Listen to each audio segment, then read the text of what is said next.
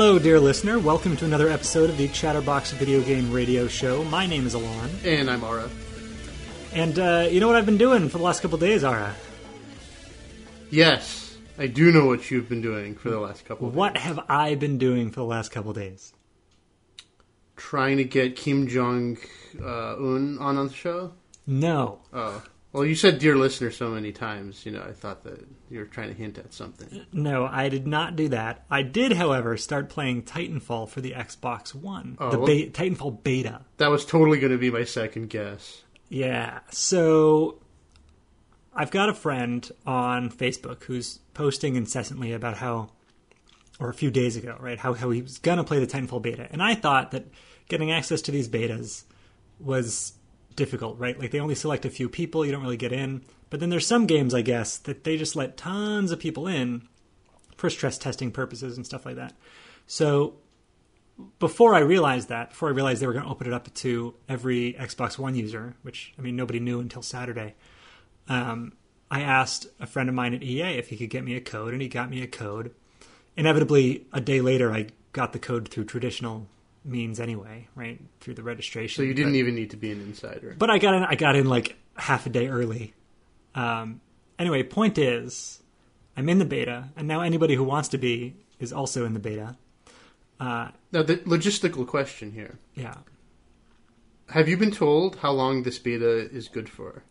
Well, we know when the game's going to be released, so I assume it is done before that. But I don't I don't know if it's only like for one week or what. Okay. It will become apparent why I'm asking this question later. Okay. Uh, well, continue. let me tell you about this guy. It's it's hard to open up any sort of video game news outlet right now and not see news about this game because the beta just hit Right. available for anybody. So, what do you know about Titanfall? Well, I already read something on it, so it's not fair. Well, I was just going to ask like how much do you know versus how much I know now that I've played it. I think that this game is like probably for you the most perfect first person shooter game. It's funny you should say that. Yeah. It is it is pretty good that way. And I'll tell you why I think so because you always went gaga over um, what's that game with the million foot jumping? Oh. Yeah, I can't remember the name of it, but I know what you mean. That one that was like Grand Theft Auto but with jumping up really high. Yeah, yeah, yeah. Could like anyway,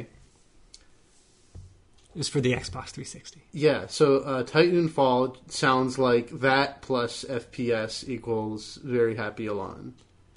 Uh, yeah, sort of. Um, it would be cool if you could jump higher, but then everybody would be doing it, and that would ruin it.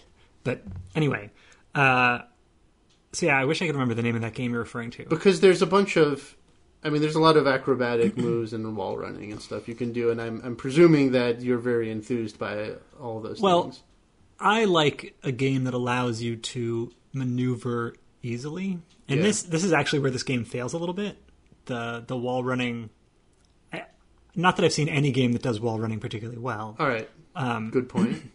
because it's just difficult to do, especially from a first person perspective. But um, it does it well enough, right? And you get used to it, so you you can get around the quirks. But yeah, the game is a first person shooter that also enables you to kind of scale or easily climb the buildings that are in the world without going crazy like Spider Man and just running up stuff. Uh, but it also has these Titan mech things. Of course, that's why it's called That's Titanfall. right. This is the big hook of the game. Yeah, and I got to be honest, I enjoy not being in the mech more than than being in the thing. But there's uh, at least in the Is it beta, because you don't have as much latitude of movement when you have a mech? uh, yeah, and because you're in. I mean, the the area you're in is an area intended for you know human beings. That it's sort of it's a city, right? It's a city not made with walking around mechs, which means that when you're in your mech, you move a little bit to the left and you hit a building. You move a little bit to your right and you hit a building. So you're kind of like you're you're trapped in the city. And I like Yeah. a lot more movement. I and- would have expected that kind of trade off, right? You don't. So, in addition to what I said, you probably don't even feel like you have a lot of.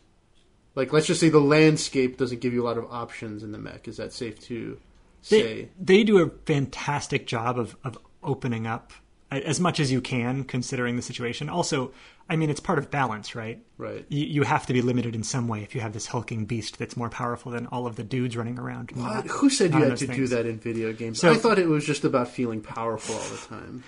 But what's interesting though is that you can do either, right? And a human can take out the the big mech, and the mech can take out the humans. And what's what's cooler is that, and uh, I told you my friend talking about the beta on Facebook, right? Right. He uh, he made mention of this in a post recently. That one of the things that makes it really awesome is that you can be in the mech, right? And at some point your mech gets destroyed and you have this option to eject and you have a certain amount of time during which you can eject That sounds like Steel Battalion. a little bit but it's And if you don't do it in time, your save game gets erased. well no but you would die and just respawn in, in most game types but uh, there's also a way it's just it's balanced in every way imaginable so so let's say you get to this what they call doomed where you you can no longer survive you're going to explode right? And you have so many seconds to escape. But if there's another titan that's near you he can melee attack you and actually reach into the robot and pull you out before you have the chance to eject. So you have an incentive to eject immediately but if there's no titan near you you have an incentive to stay in for a few more seconds and keep fighting. And so this idea that you sort of like you feel failure and the pressure of failure and the pressure not to die, but then you also get this sort of rebirth through ejecting and then being able to attack. Like you leap really high in the air when you eject, and you can continue attacking from the air, unless you get shot down in the air, by the way, which sucks. Um, it's it's an interesting situation to be in where you you know that you're about to die, but then you get to be reborn and continue fighting Well, without actually dying. It, and it appears to me that this game addresses one of the biggest shortcomings that I've felt FPS games have had, which is run for 10 seconds, then die. Yeah, well, that's the other part that I hadn't gotten to. So, for for me and probably you and our friends who are older and don't get to spend ten hours a day playing these games, we tend not to gather the expertise that your younger kids can when they have lots of time, right? Um, so I'm just not good at first person shooters anymore at all, and I don't know that I ever was really good, but I'm certainly not very good now. And I don't have the time to put in to be as good as other people are playing. So that's the problem. You go into this multiplayer game and you just get destroyed but they built it in such a way where you can still contribute to the effort, even if you're not, you know, particularly good at sniping the bad guys, right? Because there's also uh, AI in the game, like you know NPC uh, AI characters, and if you shoot them, you still get points towards the goal. But if you shoot a human-based player, then you know you get more points. But you can sort of concentrate on what your skill set is, or um, you know, play the game the way you want to play, and still be contributing rather than just contributing points to the other side by getting killed all the time. How did you feel about those forced AI around all the time, by the way? When I first learned that they existed, it was weird, but now I like it because it gives me something to target in this huge world that's only has six six opposing characters in it. Now Yeah. there's a bunch more that I can fight. Um, and it adds a little bit more tension, but in a way that's not. I mean, it's scaled back. They're not very good, and they tend not to kill you. They don't hurt you as much. Um, it, and plus, there's two different types of them. One is a some are robots, and some are, for lack of a better word, I'll just say humans. Right. So there's humans and robots, but they're not actual people playing on Is the it, is Xbox. it easy to tell who's what? And then yeah, yeah, yeah. It'll say it's a grunt versus a specter. A specter means a robot. Yeah. And then second part of that though is if if they're so easy to engage, uh, what's to stop you from just engaging those all the time? And have you tried that? And how does that? Feel? Yeah, well, they, they only give you one point versus the four points that a Oh, a real okay. player would That's would give you, right? So they're not worth as much. But also, you can run up to the robot ones and hack them, so they turn into robots for your side. That's Which is that's pretty another. cool. Again, they they don't do all that much. Uh, fight they don't really hurt you all that much when they're against you, but it's still it's nicely done. I just want to say, like all around, the game is very very well done. And considering it's beta, haven't had too many problems. I had like one crash today, and the servers were down when the beta first opened. But like all around, it's a pretty good game, and I am surprised as hell that it's coming out of EA. And um, I want Well, to keep well playing you know it. who it is though. It's the respawn guys. Yeah. So just because it says it's being published by EA doesn't mean it's coming out of EA. No, I know, but you know, I'm I'm sure like EA still has something to say about, for instance, its release date. and put some pressure on for Well, yeah, that relationship is always there, right? But but don't like make no mistake. I'm not talking to you as much as I'm talking to everybody else. EA is probably also the company that provides the QA people, Yeah, right? but So- but we would never we would never think that a game like this, so original and so nicely balanced, could come out of EA, would we? That's correct. That's my point, right? And without without bugs and problems. Like lately, the past year, EA has just been riddled riddled with issues. and Everything that they they published. So yeah. Well, it just goes to show you. I've, I've always believed this, but it's um, what matters the most is who's making the game. I mean, the people who are architecting the game is what matters, and a lot of com- corporations don't really seem to, you know, acknowledge that because they just go for when they want to make a game and publish a game, they want to get that game at the lowest cost possible, which means treating the people who are doing the creative work as commodities. And well, we know what happens when EA does stuff on their own that's corporately manufactured, and when creative people on their own, independent of EA, come up with something and they just do the financial deal with publishing, uh, something like this happens, and that's of course a lot better for everybody. anyway, bottom line is, I I give it a few thumbs up. Uh, it seems pretty good, and uh, I'm happy with it. I'm a little bit bummed that my level is locked so low in the beta. You can only upgrade to like level 14, and I keep getting XP. I want more XP, but you can't go any higher than Yeah, 14. well, that's what everyone So- says. Anyway, uh, people interested in playing should like post on the Facebooks or whatever, and, and I can add you and we can play. It's good times. Well, when we come back, I'm going to start talking about uh, why I didn't play a certain beta of a certain game that I was actually really interested in. All right, I want to hear that. We'll be right back.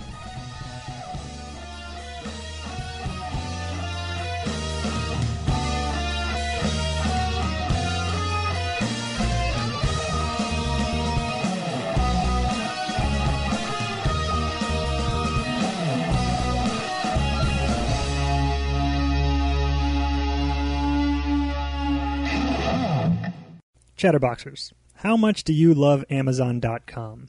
Since you're like me, the answer is a lot. And since you love Chatterbox almost as much, here's what I want you to do. Next time you get a new game, a pair of socks, downloadable MP3, anything really, go to helpchatterbox.com. It takes you to Amazon, but when you buy something, we get a piece of the action. That's good for us, and Amazon feels good because you didn't buy it from GameStop. Helpchatterbox.com. Remember it. Bookmark it. Tattoo it backwards on your forehead. And yes, all I'm asking you to do is buy stuff you are already going to buy. Just do it at helpchatterbox.com.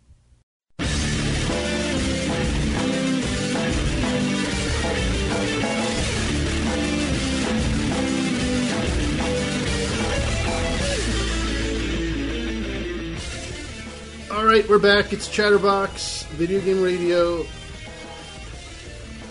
Yep. All right. We don't we don't have to do much So- intro anymore. well, I guess we don't, do we? Yeah.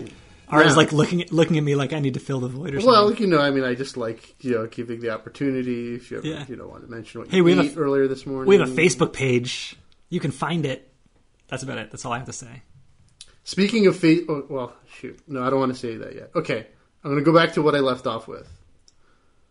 So I showed you this game, or I told you about this game Yes. last week after last week's show, hmm and so now this week's show is coming along. This game I'm talking about is Ace Combat Infinity. Now, what number is that in the series? If they st- stayed with number system, Um, it's one after Infinity minus one. okay, like number seven or something. Because there's been an Ace Combat six, right? There's been a number six, and I mean, really, the whole there might be six or seven or eight, because then it depends on if you count the portables and stuff. It's like But- Ridge Racer at this point. Well, they, they yeah, it is, and it's also kind of. You know, I never really made this connection, but that series has also gone downhill. The way, not in the same way, but with similar timing to how the Ridge Racer series has really gone downhill. Yeah, I mean they're both. They they follow very similar timelines and and life.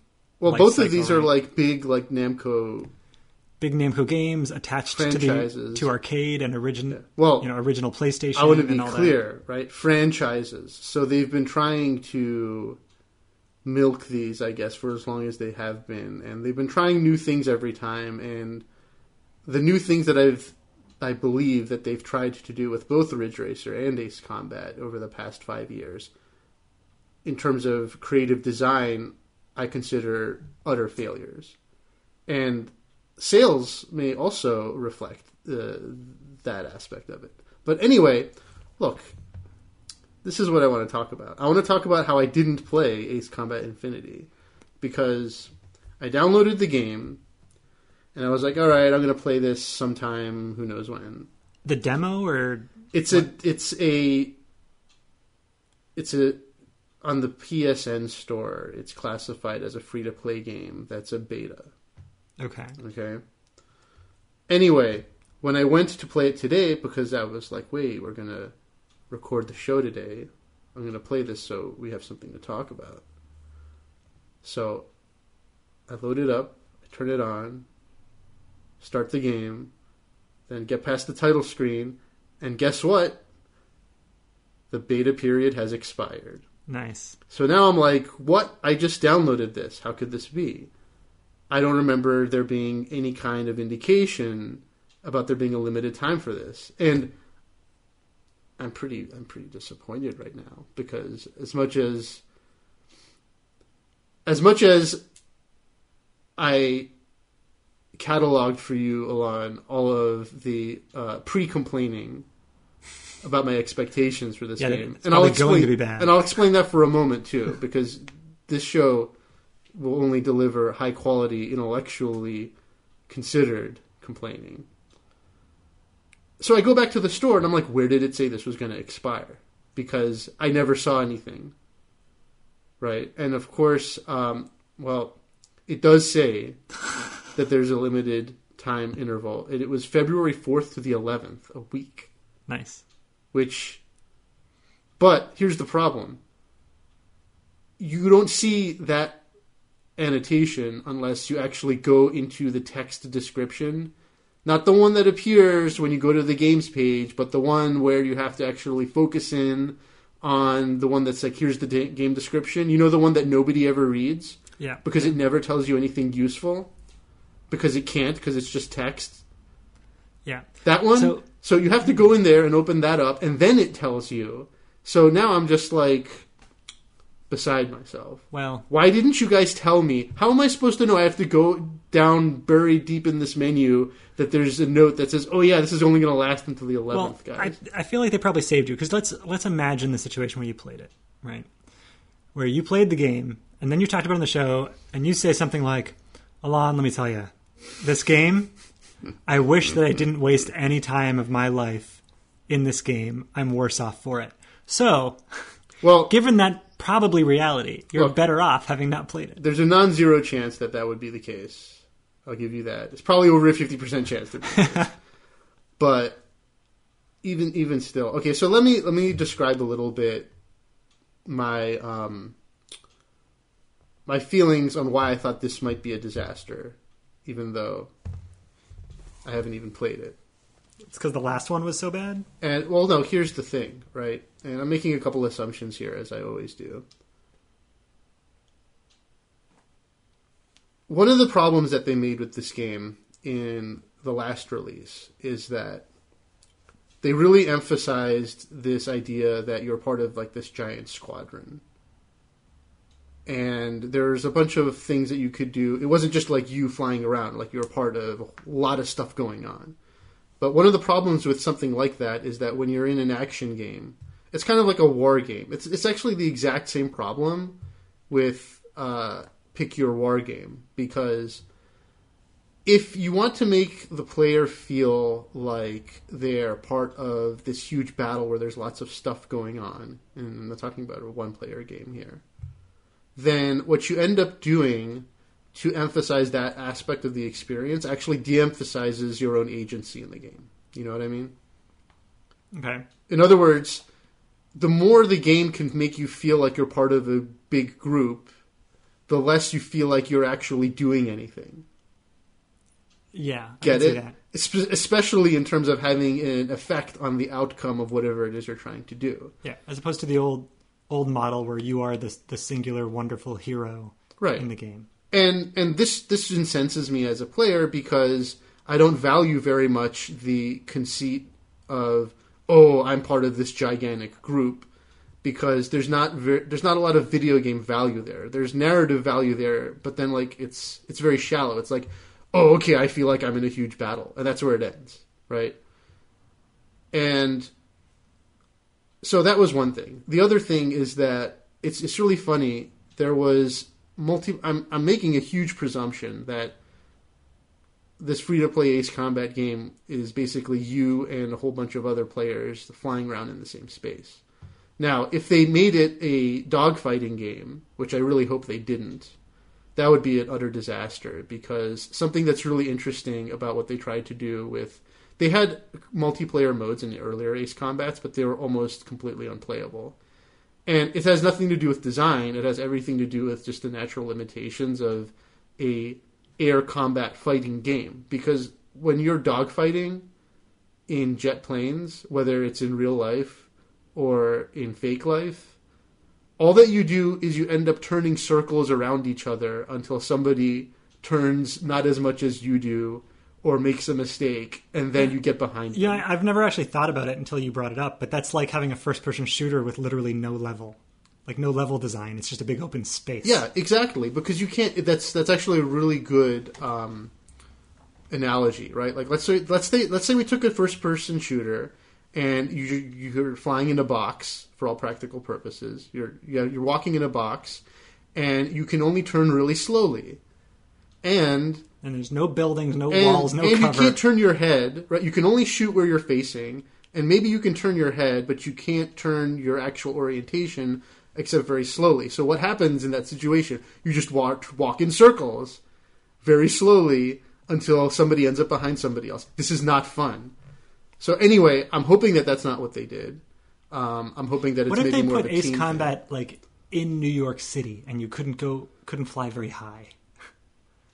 Well, for uh, for obvious reasons, that'd that probably would that be a- would be more interesting. Well, they probably want to pick a different city, but assuming that we have picked a different city, um, it would slightly be more interesting. But here's the problem: another issue is that I mean, with altitude, yeah, I mean, like I guess you'd have to have an altitude restriction, and this is what they what they've done in the other games is that you, they've had you fly in canyons and things like that, so that there's actual or, or through tunnels that are actually right, like abnormally large but there's obstacles in them, so you get some kind of feeling that you're navigating through a space and negotiating obstacles, right? yeah.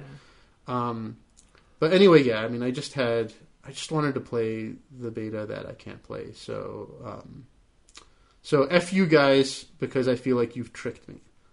I'm I'm imagining for some reason now, totally sort of switching a little bit. We know Ace Combat is very different than a game like say Raiden, yeah, but picture Raiden with the presentation and the and sort of the you know the 3D ness of Ace Combat. Would you be interested in a game like that? well, th there are Constantly some. flying sh- in the same direction. you know what? A couple years ago, this game came out called Sine Mora, which you may or may not remember. I I do. And that was, I mean, that was, I think, probably the closest thing to that because it was just really, really nicely sharp graphics. Yeah, but it's still a side scroller. I'm talking about like Oh, you're in yeah. the Ace Combat ship. Yeah. You know, you're seeing the world below you, and you can shoot tanks on the ground, and you can shoot other planes that are in like So- formation. and So, I think Space Harrier is probably the closest thing to that. Oh, so you're saying that it's on rails, but it's still in 3D, and you can. Well, it's Yeah, like you're always moving like- forward. You're not turning around, but yeah, there's enemies okay. everywhere. like the original Afterburner, actually, or Afterburner. um, yeah. yeah. Well, Afterburner didn't never had stuff on the ground, but I think yeah, that's sort of like that. Yeah, That, there's that a, seems more interesting, I think, than the just free roaming Ace Well, Combat actually, style. Sega's three-screen arcade game does that, right? Because it's because for the arcade format, for you to actually turn around, like you know, change your heading 180 degrees, Mm-hmm. was like about a quarter of like the playtime you get for one credit. So they really wanted to like compress that experience so you don't waste time doing boring things like that. So that's actually how that game was. What- Um, what, I'm, I'm, I've lost you. It's called like F-18 Strike Fighter or something like that. It was a three three triple screen arcade game by Sega where it was exactly how you're describing. You mean with like enemies on the ground? Yeah, there's and then there's ground targets. There's uh, but your direction of flight is basically along a relatively narrow path. You can still dodge Yeah. between there, um, and that's cool. Sure, I'll take another game like that. All right. Well, going to commercial. We'll be right back, folks.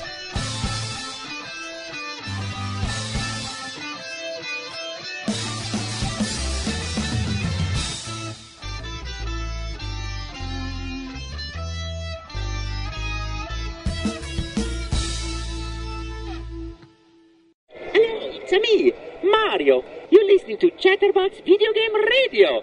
It's a number one. Woohoo!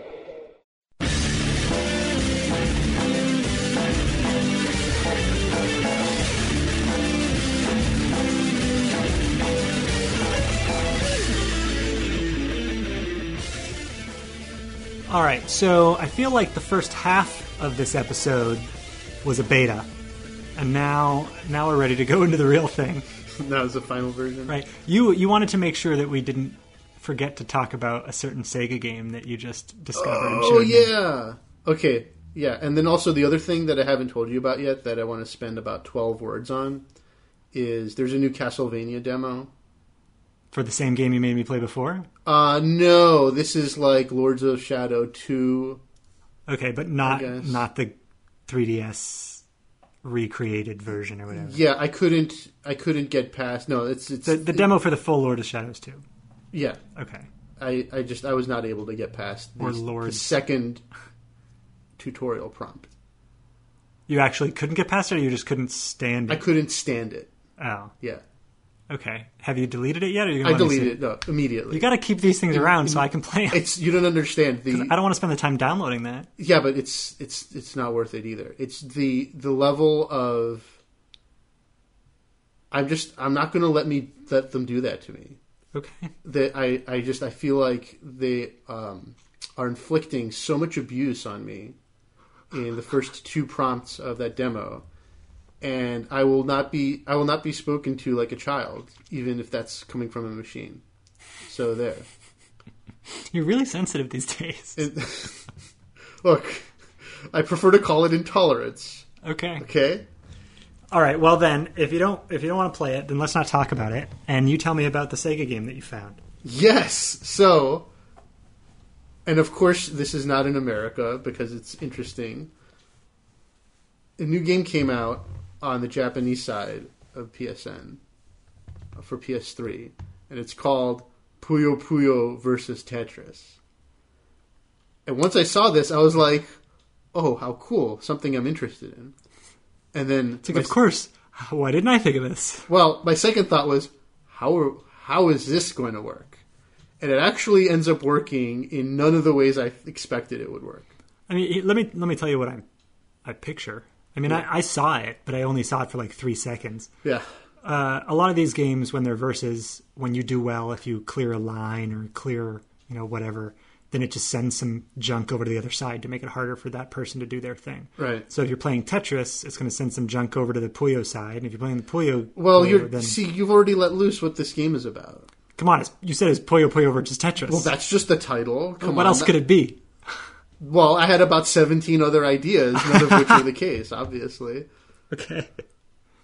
So so what did you think before before you saw what it was? uh, I thought it was. Because I some- can't imagine it being anything else. Well, I thought it was just some some uh, combination of Tetris and Puyo Puyo happening at the same time. like Tetris shapes made out of Puyo Puyo characters. I don't know. I mean, it wasn't clear. That's why there were so many. I had so many different thoughts about it. How how many listeners? What percentage of our listener base do you think even knows what Puyo Puyo is? Zero point two percent. You know, it did come out in America. That's true. There were American versions of it. Do you want to tell listeners how Puyo Puyo works, or shall I? I, I gotta be honest, I don't even remember. okay, fair enough. I mean, I know it looks puzzly, it looks like Tetris, but it's not forming lines. It's Okay, so we haven't been explicit yet. If you haven't figured it out already, this game is literally somebody's playing Tetris on one side and somebody's playing Puyo Puyo on the other side. And they're playing two different games against each other, but they're competing against each other in the same game. yes, yeah. And so you can have you can have a Tetris versus Tetris in this game. You can have a Puyo Puyo versus Puyo Puyo, or you can have a mix. Yeah. and you can play either one. And it's it's exactly the same game. It's exactly the same old Tetris that you know. Um, they have a they have a hold button, so it's one of the later versions, right? So you can like hold a piece that you have and swap it in for the next piece, and blah blah blah. Um, but yeah, for, so the interesting thing is, right? If you don't know how to play Puyo Puyo, you just play Tetris against somebody who, well, I guess you. We can't make it as elegant because everybody knows how to play Tetris, and Puyo Puyo is a little harder to play. But theoretically, you could have somebody who could knew how to play one game and not the other, and vice versa, competing against each other in the same game. Yeah. I uh, Puyo Puyo, by the way, it's it's basically like it's a Tetris style falling thing game where you're connecting blobs and you're and they come down in pairs and they rotate and you have to just get a bunch of blobs next to each other to make them go away. yeah. Isn't isn't that kind of like Dr. Mario, Dr. Luigi? It's kind of like Dr. Mario, Yeah. kind of. Anyway. And it's also kind of like uh, Puzzle Fighter, kind of.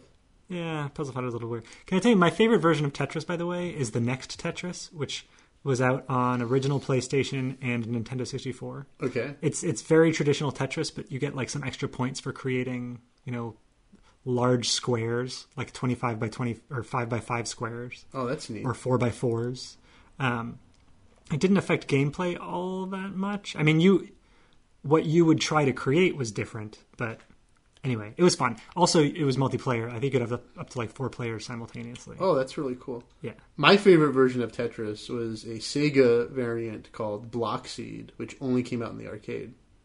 What? Yeah, Bloxeed? yeah. Like S E E D or S I E D is the end of the, the word block. first seed? one, Okay. like Exceed, but Bloxeed, Oh, B L O X E E D. Uh, Okay, so how is this different than normal Tetris? It's got really crazy power ups that do super cool things. Okay. There's got a bunch of different ones where so it like doesn't a- have that depressing side effect like Jokers in a card game. No, there's like like you could, there's a bomb will fall when, instead of like the regular block that you get, and that'll like blow up a certain area. There's another thing you can get where I mean I'm going. This is a really old game, so I'm going off of memory. I think there's at some point you could like shoot upward Okay. at the blocks falling or something like that, or shoot maybe shoot downward.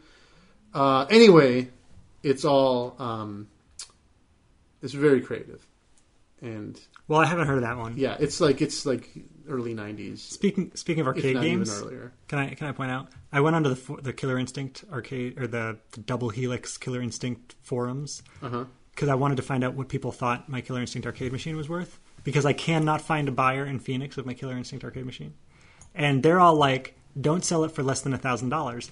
I can't even get anybody to offer me six hundred dollars for it. Wow. And This is, uh, I guess, the beauty of local markets. Yeah. So if I bring it, I, I don't know how much I've mentioned, but like I think the listeners know that I'm moving to Colorado. Um, if I bring it with me, I'm gonna have to pay like fifty cents a pound or something to put it on a on a truck. I don't Well- want to do that. I'd rather just anyway. It's very depressing. So if anybody can think of a way for me to advertise this thing other than Facebook and Craigslist, let me know. I, thought maybe I could put it in a restaurant near my house and be like, "Hey, I'll just put it on free play and put a sign up, free free game in your in your restaurant." But then I'm like, they probably have a deal with some vendor, and I can't go putting my game in in his shop. Nah, I think it, I think you could go for something like that. But the only problem is, is that you're leaving the condition of the thing Yes. to random teenagers. Yeah. I I wouldn't be so concerned, but I would. anyway, yeah, hard time. It's I can't sell this really awesome thing. It's uh, kind of pain, pain in my ass. Well, I think you should store it if you're not going to sell it for the price you need. So Okay, can I can I store it at your house? we, um, Because I have no other solution. you know what? That's something that I'm open to having a conversation about. All right. Okay, so what do we? What else do we have on the agenda tonight? Oh man. Oh, let me tell you. We wanted to talk about the word gamer. Oh, you know what? The other reason that uh, upset me so much about the Castlevania demo What This- high this- expectations? This, motion blur. No, like expectations that I could play the game without being um, treated like a child. Motion blur. This is not just about this. Okay, I I don't understand why game artists have such a hard on for motion blur. It makes no sense. I don't mind it so much. in this one particular example, basically what happens is that yeah, at best you don't mind it. That's my point. you rotate the camera around, and there's such massive motion blur that uh, first of all, even if it wasn't there, you wouldn't be able to track with your eyes what's happening. And then when it is there, all it's doing is making something that your eyes would naturally be blurring due to biology even more blurry than it would ever be in real life. I don't know. It does it does absolutely nothing because if something's moving that fast, it's going to blur. And if it's not moving that fast, then it's then you're artificially adding an effect that doesn't exist and doesn't contribute anything. Yeah, I don't know how I feel about that. That's how I feel about mind. it. I like the cinematic look. I do. Yeah. Well, so do the art people, I guess. All right. But you know what? Okay, and, and there's another side to this. They probably just need something to do. Like it's their job to make it look cool, so they say, "Well, we put in motion blurs." Well, check. I mean, that's a huge part of it. But the other thing is that, and this is what people forget, you don't get stuff for free in video games. When you do something like this, this is adding cycles. Yeah. So you're you're going Pulling to comp- processing. Yeah, you're going to compromise your processing time, which is going to compromise your frame rate, and it just it just seems like the stu- It's just like the silliest. It's this is silly. Okay, forget it. Let's keep going. I mean, you know how photographers. Yeah, Do, do you know anything about photography? I know a couple and, things like, about photography. the the concept of the f stop and all that. yeah, All right. So the the smaller your focal point, the more blurry the picture is going to be for the thing that is not in focus. That's right, and and of course, right. If you if there's something depending on your settings, if there's something in motion while you take the shot, of course it's going to be blurred to varying degrees. That that as well. Yeah. Yeah. But you can have things that are. And the thing is, people intentionally make stuff blurry. yes, But then you could just open it up completely and make the entire scene crisp. Right. I hope you're not suggesting that I'm making an argument tantamount to that because I mean, I'm just saying there's artistic value in the in the blur. yeah, no. See, this is that's where I disagree because when you're doing photography, when you're doing still photo. There's a specific reason why you want something blurry or not blurry, or and motion blur is different from focus blur and all these other things. It's because you're talking about a still subject. But this is a temporal subject, it's not still. And all it's doing is you're just you're taking tons of processing time to make something look even more blurry than it would look to your eye otherwise. It, just does not compute for me. Okay. All right, I'm done. Are you done? Because if you bring it up again, I'll keep going. I'm ready to be done. okay. All right. So we've got like a minute left. Yeah, we do. We or we're so good at like finishing up like right before we have to go. Yeah. Okay. So next segment, what are we gonna do? Well, we got Harmonix' new game. That's an interesting thing. I, I want the gamer topic. That's that's what I'm pushing for. All right. Well, we can do both. All right. We'll be right back.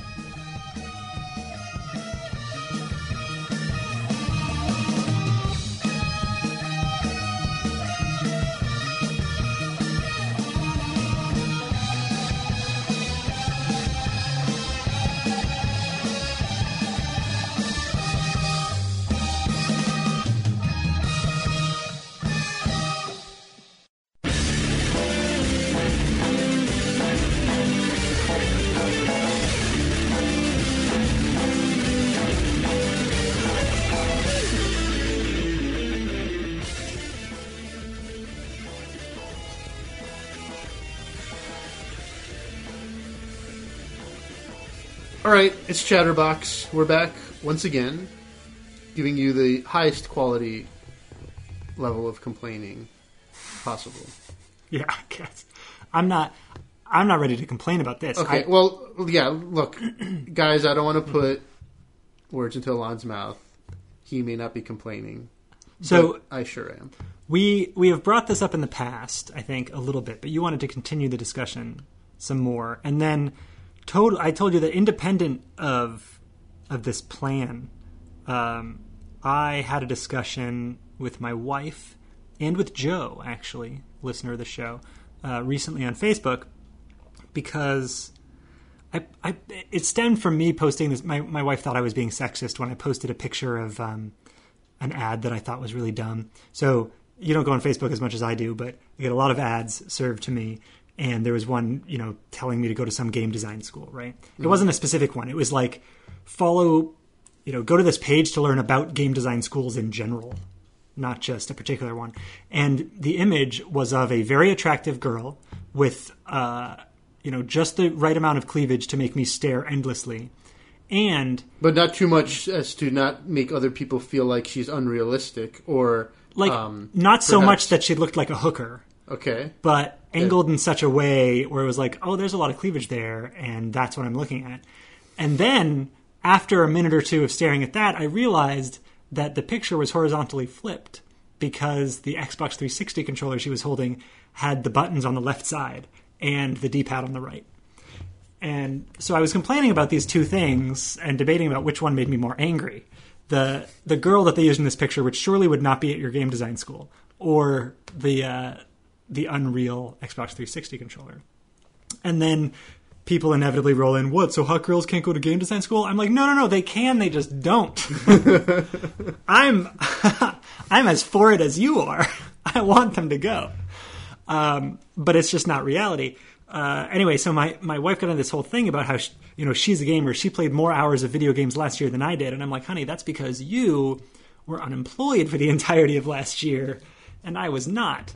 And then uh, I I came upon in my own mind what what I have determined is the definition of gamer, which rolls into what you wanted to talk about quite a bit. So Which is the baggage behind the term. yeah, so I, I defined it for myself as this, and and uh, there's an anal- uh, an analogy to I don't, what's the word for someone who just is totally into movies, like a movie critic. It's not it. Movie Aficionado, Buff, movie buff, movie sure. nut. Let's just say you're a movie buff or a bookworm or a gamer or whatever the word is to describe you and your medium of choice. Yeah. It's that um, sometimes people will say to me, you know, no, I don't like video games, and I say, well, everybody likes video games. You just have to find the right one. It's Yeah. like a movie. Do you remember that time a while ago when we went out to talk to girls in bars, and we were we were talking to this one couple of girls who, when I asked them at first, right, they wouldn't admit to liking or wanting to have anything to do with games, and then as we continued the conversation. Then they were like, "Oh yeah, I played this one and I played that one, I played the other one." Whereas three seconds ago, right, they were acting like you know like they didn't want to have anything to do with the activity of playing games. I, I don't remember distinctly. I sort of remember us talking about oh, it was that. so But- distinct. It was so distinct in my mind because especially about how that flip happened, and it was like it's like the. It's like there was so much baggage about it being associated with playing video games that once you start talking about them, um, especially these girls, right? I'm sure in their mind they were like, well, we don't want to be like, we don't want them to think that we're this type of person who plays all these video games and all this other baggage that's associated with that. That is like all, all pretty much like all of the anti slash non social aspects of human behavior that you can think of. yeah, That's well- what's associated with being a gamer, Well, yeah, right? there, there's that baggage. So, but, what I'm talking about is, so it's weird because my wife is by no means a gamer, but she definitely played a lot of games. so then, uh, right? So what is gamer? Well, let let me explain to you. So just like I'm not a movie buff, but there are movies that I've watched and like, and I still want to go see movies from time to time. Um, and I don't like books by any stretch of the imagination. I hate reading; it's such a chore for me. But there are some books I've read that I like, and I would even recommend to people. Sure. It's, it's rare because I especially dislike reading, so I read fewer than you know than, for instance, movies that I go see. That's exciting. But let's say I have a weekend to fill. Like I have nothing this weekend. My wife's gone. I don't have a kid yet, but the kids are gone, right? Nothing to do. Am I going to read a book? Am I going to watch a movie? Am I going to play a video game? I'm going to play a video game. I'm going to seek out a game that I've never even heard of. I'm going to say, what games are out there for me to find and to play? There is something. So that is a gamer. And I would say a movie buff is the person to be like, oh, I'm going to watch every Francis Ford Coppola movie I can find so I can, you know, study his whatever and learn everything that he does with his movies. And, um, you know, a, a bookworm would find the next book that they want to read. They would go into the book review sites or whatever and read the thing that they want to read. Um, well, that sounds very reasonable. that's what I think is the definition. It's not just because you play a game doesn't make you a gamer because it's just part of life these days. There are some games you will play and you might deny being someone who plays video games. Meanwhile, there are plenty of games you could enjoy if you gave them time. But a gamer is someone who seeks it out in their spare time when given the opportunity to do something else. And a movie buff, the same with movies and books and whatever. So that's my definition of it. You could also call that person an enthusiast. Yeah, yeah, whatever. Movie enthusiast, game, whatever. Um, and and I think that is a, a pretty clear separation. It's that with with the option to do anything, this is what you choose to do. And there are people who are runners and whatever weightlifters. That's what they're into. And uh, and yeah, that's why I say my wife is not a gamer yet. She plays the heck out of like Catan and Plants vs Zombies and stuff like that. She doesn't care enough about the uh, activity or hobby or whatever you want to frame it as to basically on her own engage and explore what's out there. Exactly. It's not like it's not her default taste Yeah. like it is for for us. Yeah. And so anyway, that's my definition of of gamer, and I think that it's a pretty good one. And I would challenge someone else to come up with a, a better description or a reason why that is not valid. Um, so this is funny because I'm pretty sure we didn't cover any of this before actually.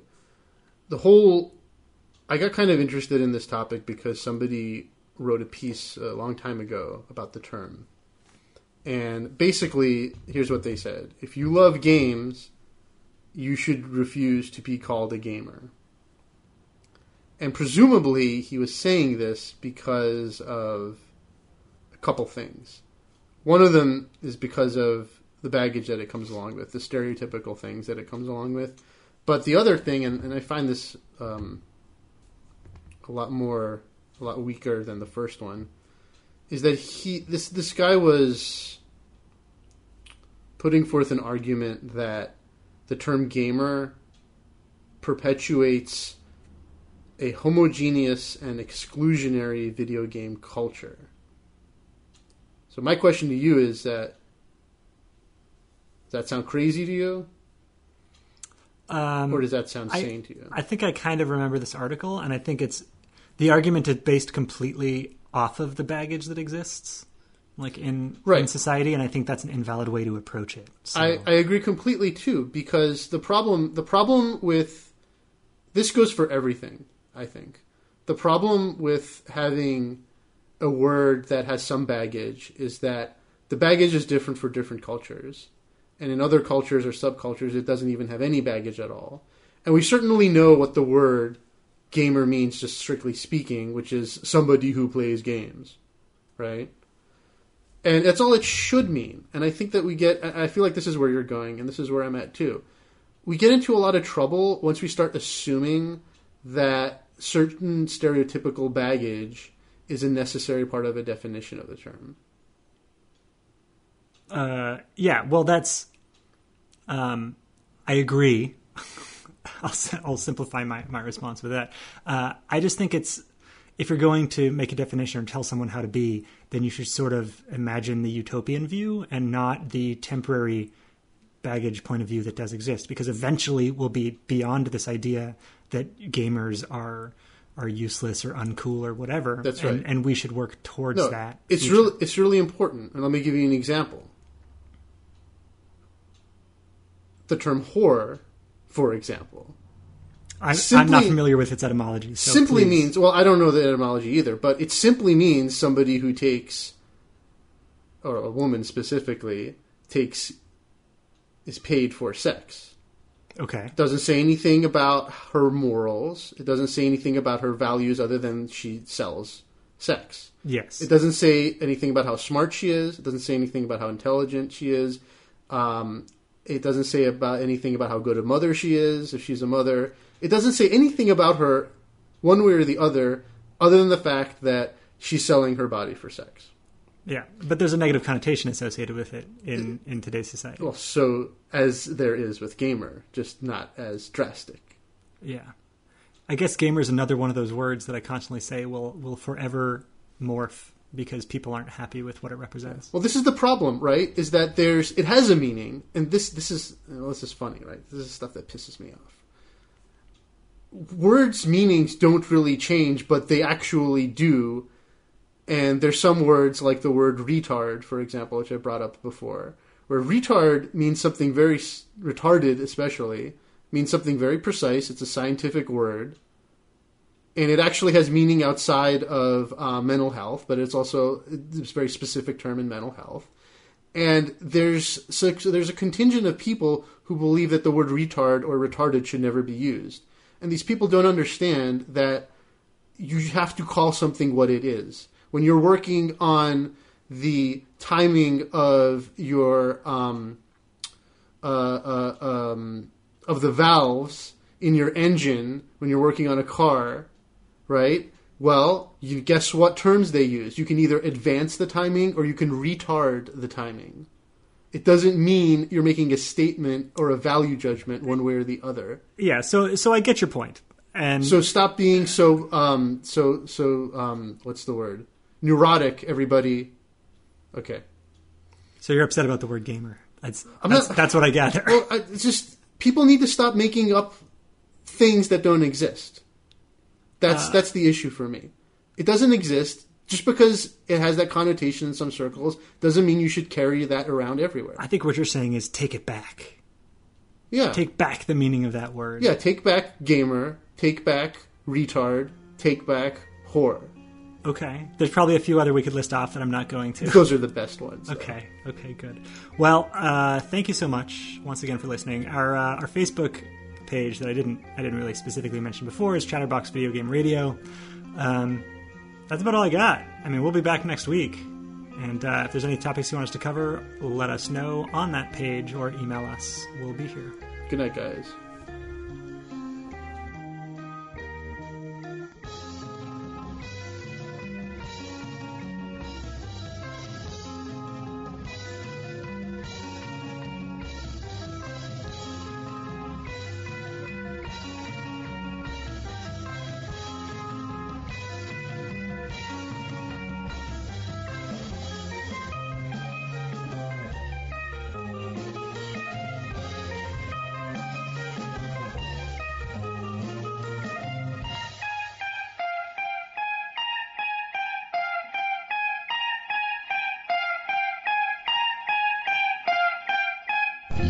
Listening to Chatterbox Video Game Radio.